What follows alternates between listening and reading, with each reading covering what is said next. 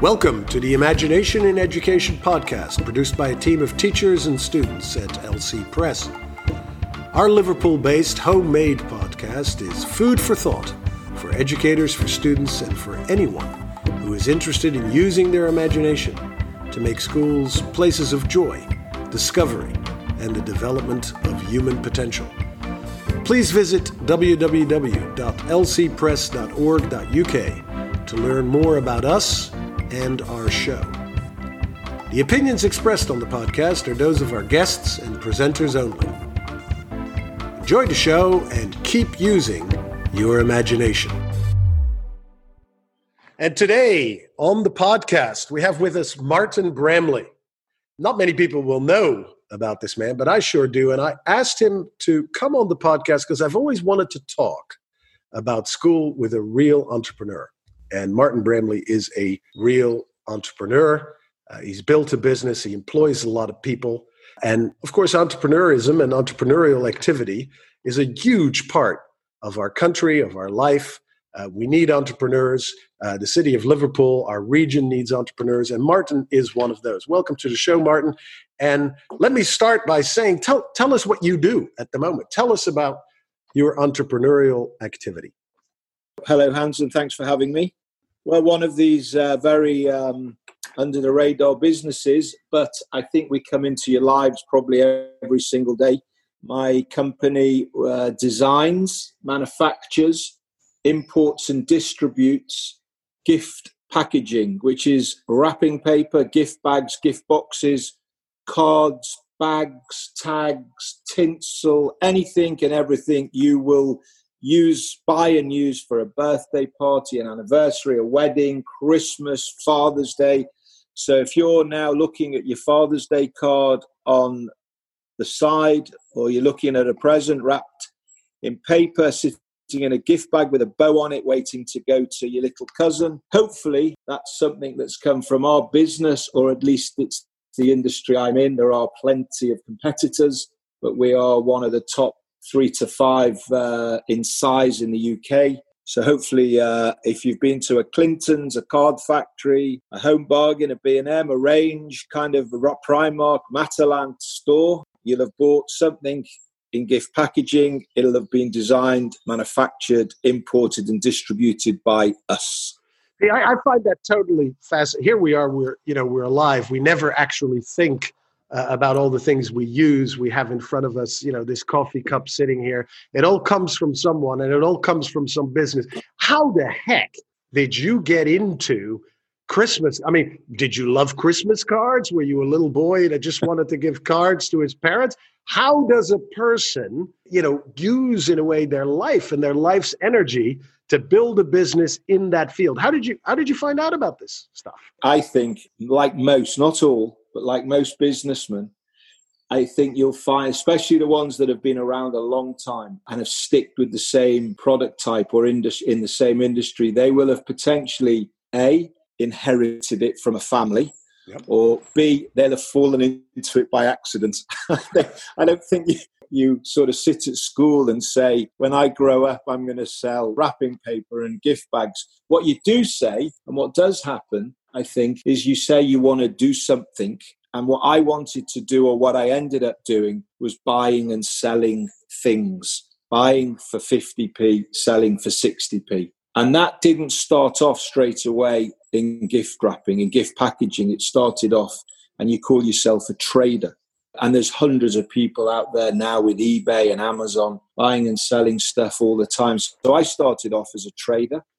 I happened to be working for someone who had a distribution agreement with a Danish gift wrap factory for the UK. I was working for this guy who had the uh, distribution agreement, and then we just grew it. And I was fortunate enough to be involved to become a shareholder, to drive the business, to get more and more involved. And as we grew in that particular area, and don't forget, in, in those days, we were still buying and selling fireworks and tinsel and Christmas trees and toilet paper and gadgets and games and things that you see around on, on the beaches and on the promenades. And the wrapping paper just happened to be a very lucrative, voluminous product during the Christmas period that overtook everything else. And it became a fixture in our trading company. And then all our all I did as years progressed was added accessories that suited that product. So when I went to see a buyer to sell them wrapping paper, the buyer would say, the Matalan buyer, the Primark buyer, etc., would say, "What else do you have?" And of course, we had nothing else. So I had to get myself on a plane and go to China and see what other products fitted alongside wrapping paper. It happened to be the obvious ones like gift tags and bows and ribbons. And then it became gift bags and on and on and on it went. And it was, in my situation, I didn't inherit anything. It started as a small thing, it grew into a bigger thing, and then you add and add and a layer and layer and layer. And that's how you end up with a, with a big business. One of the things that fascinated me in, in that fascinating sort of account of how a business grows and how that snowballs is at the very beginning you said, and this is reflecting on school and your school, you said, you know, I wasn't sitting at school thinking one day I'm going to sell uh, birthday cards and wrapping paper, but I was sitting at school thinking, you know, I want to do something. I want to do, and I'm I'm fascinated by that because as as a teacher, I see that every single day. You know, kids actually want to do something, and I'm not always sure that school gives them the opportunity to do it or inspires them to do it.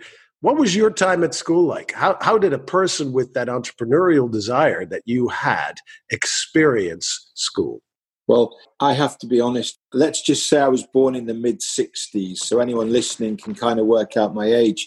When I was at school, I wasn't particularly motivated with lessons and learning. I would say now, some years on, if I could say anything to anyone, I would say this. If you think you want to be a marine biologist, for example, as, a, as a, an example, study hard the things that evolve around being a marine biologist. If you want to be a, uh, a mathematician, then you study maths. If you want to be an English literature teacher, you study, or an English teacher, you study English.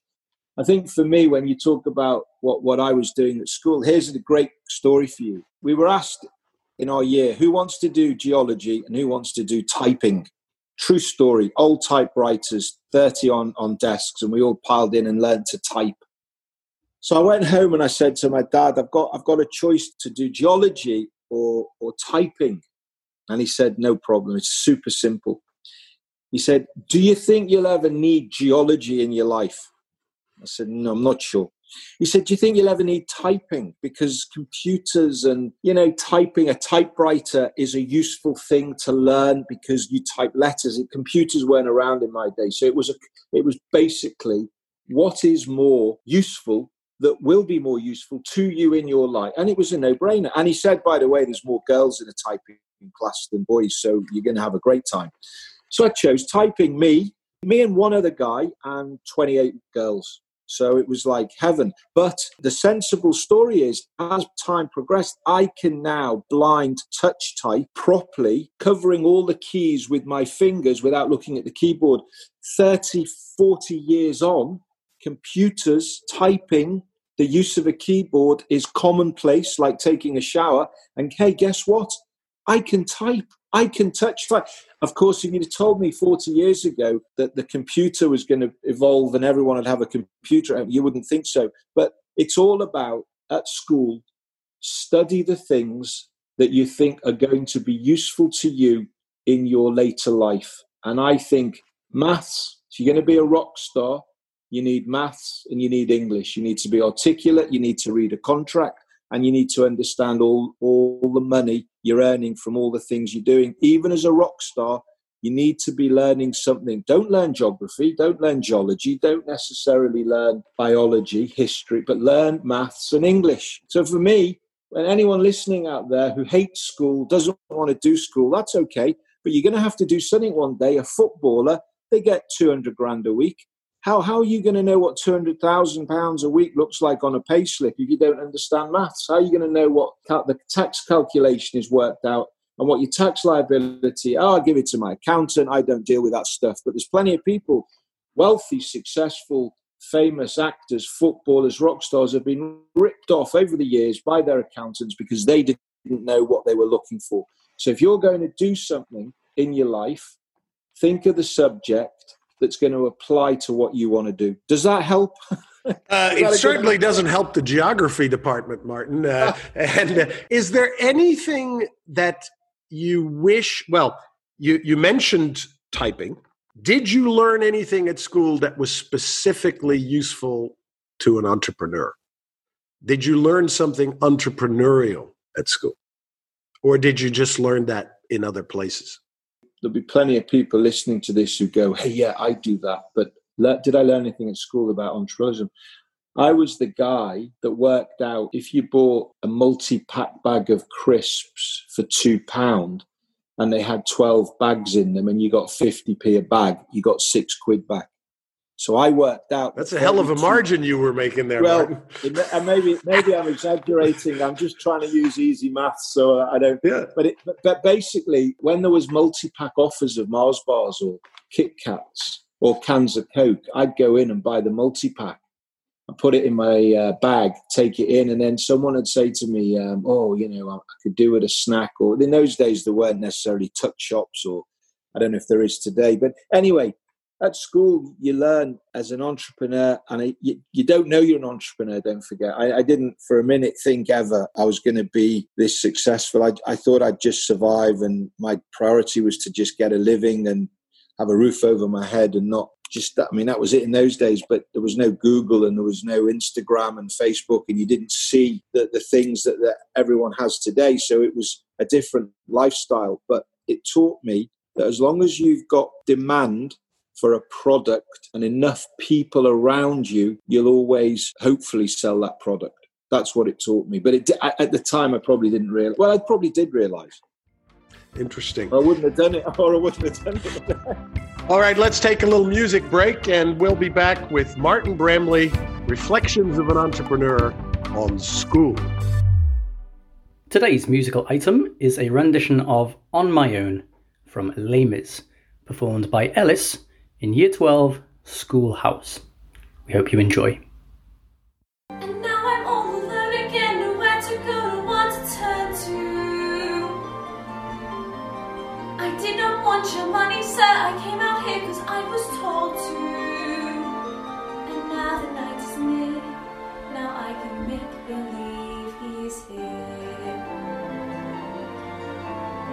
Sometimes I walk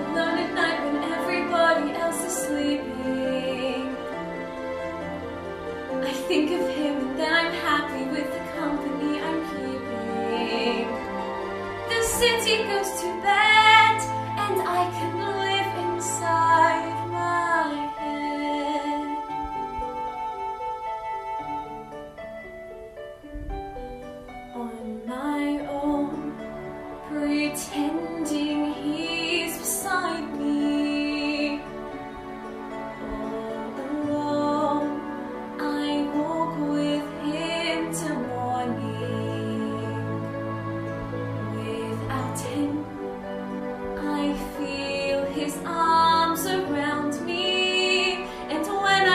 gone. The river's just a river.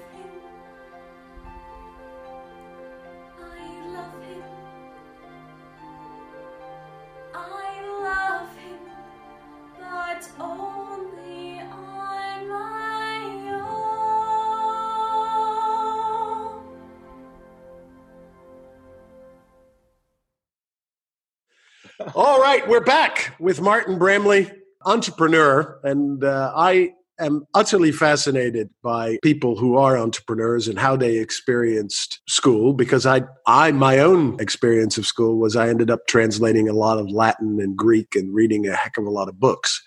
But an enormous number of people I went to school with ended up doing very entrepreneurial things, totally unrelated to anything they learned at school. We've been talking to Martin Bramley, who explained that he did typing in part because there were more girls in the typing class. Martin, when you reflect back, could schools do more to create or encourage entrepreneurs?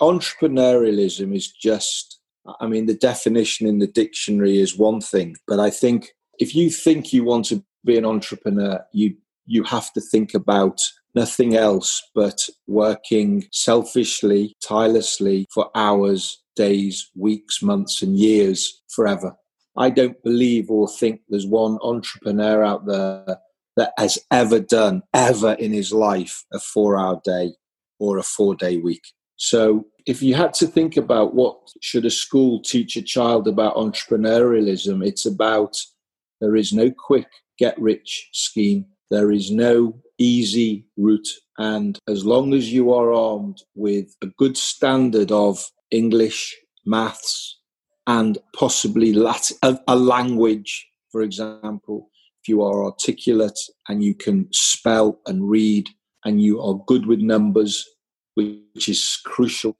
I suppose school has to tell you that there is no get rich quick schemes and you have to put in the hard yards and it's as boring a statement and a common statement that you'll hear forever and ever. And the reason for that is it's true. There is no it is just fact. So school has to say to kids if you want to be successful in any field you have to be prepared to work hard. And whilst you think today that working hard at school isn't important it basically molds your ability to be able to trust in yourself to concentrate and work hard. So even if now today somebody said to me, you have to learn the saxophone or you have to learn Spanish, and that's learning, it's in a classroom, it's with something you have to learn. The one thing I'll give, which probably I wouldn't have given as a younger lad, is the time, the hours, the effort, the hard yards. If I want to learn the saxophone, I can't learn the saxophone one hour a day, one day a week. I have to play the saxophone for two or three hours a day, five days a week.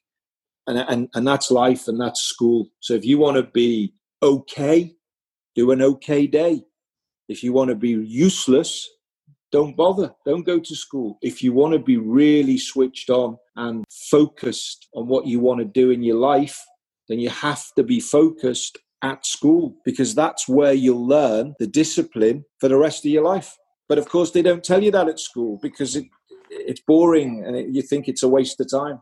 But I think, Martin, I think what you're saying is extremely helpful. And it's interesting. You don't propose that we all of a sudden have all sorts of entrepreneur courses and activities, but that the discipline of going to school itself, the message it communicates about what you put in is what you get out.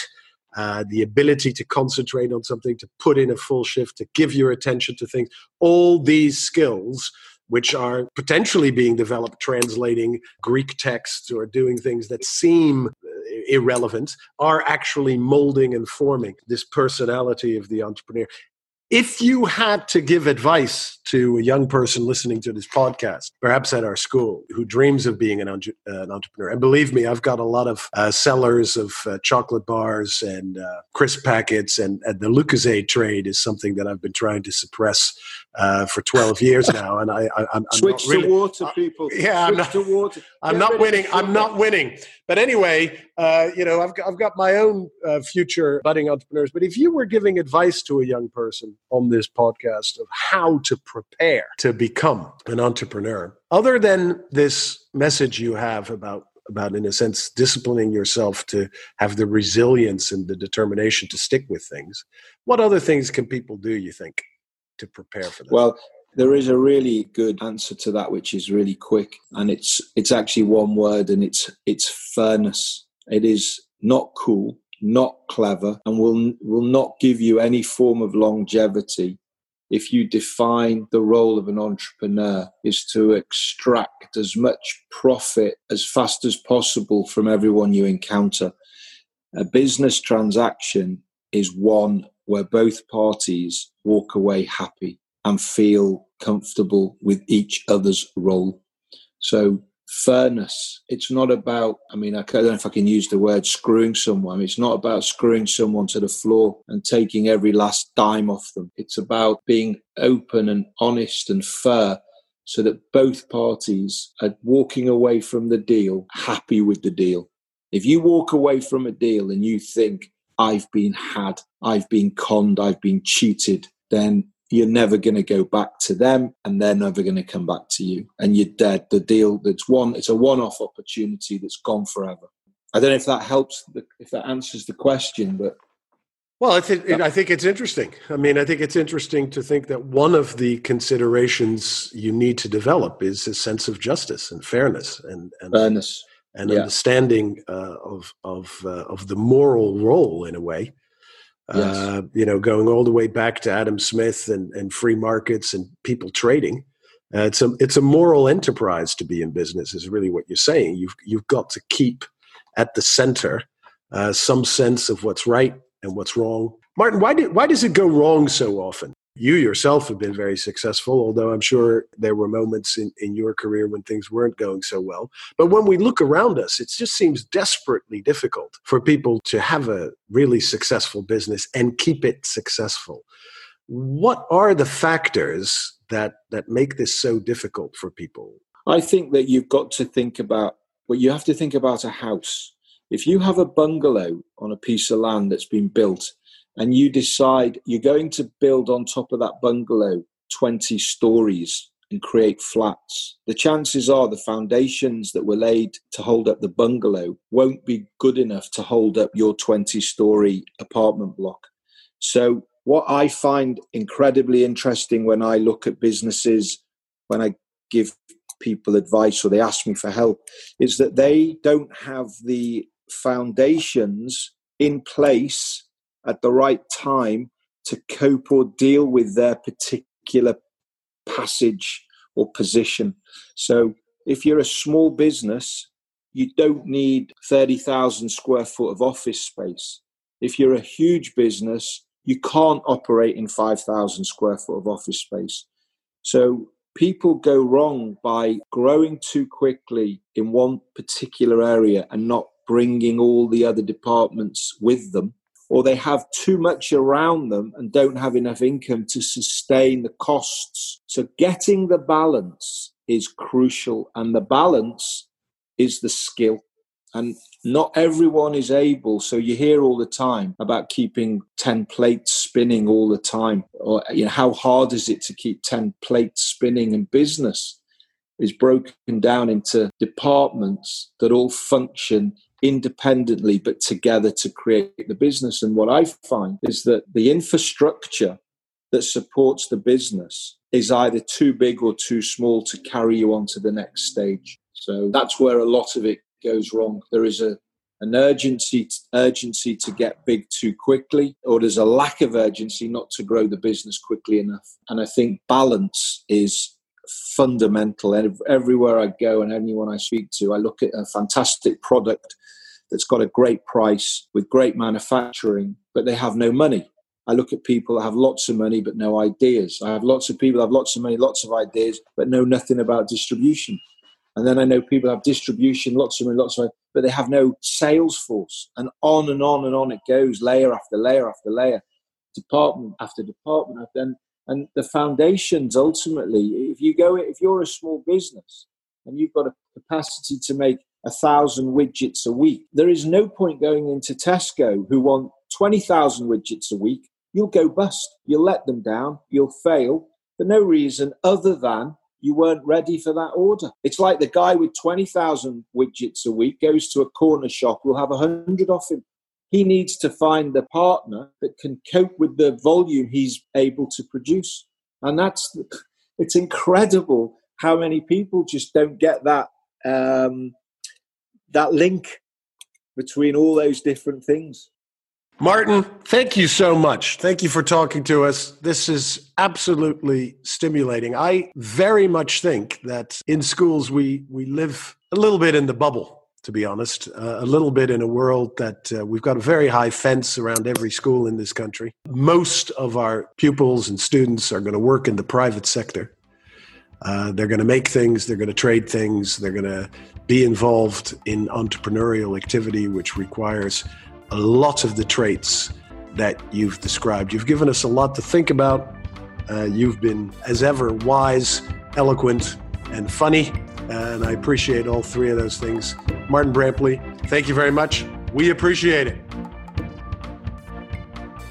We hope you have enjoyed the podcast and we thank you for listening. More information and material can be found on www.lcpress.org.uk. If you have an idea for a podcast or would like to contribute to the show, why not email us at editor at lcpress.org.uk. Please follow us on Twitter and Instagram at LC Press and Imagination in Education. See you next time.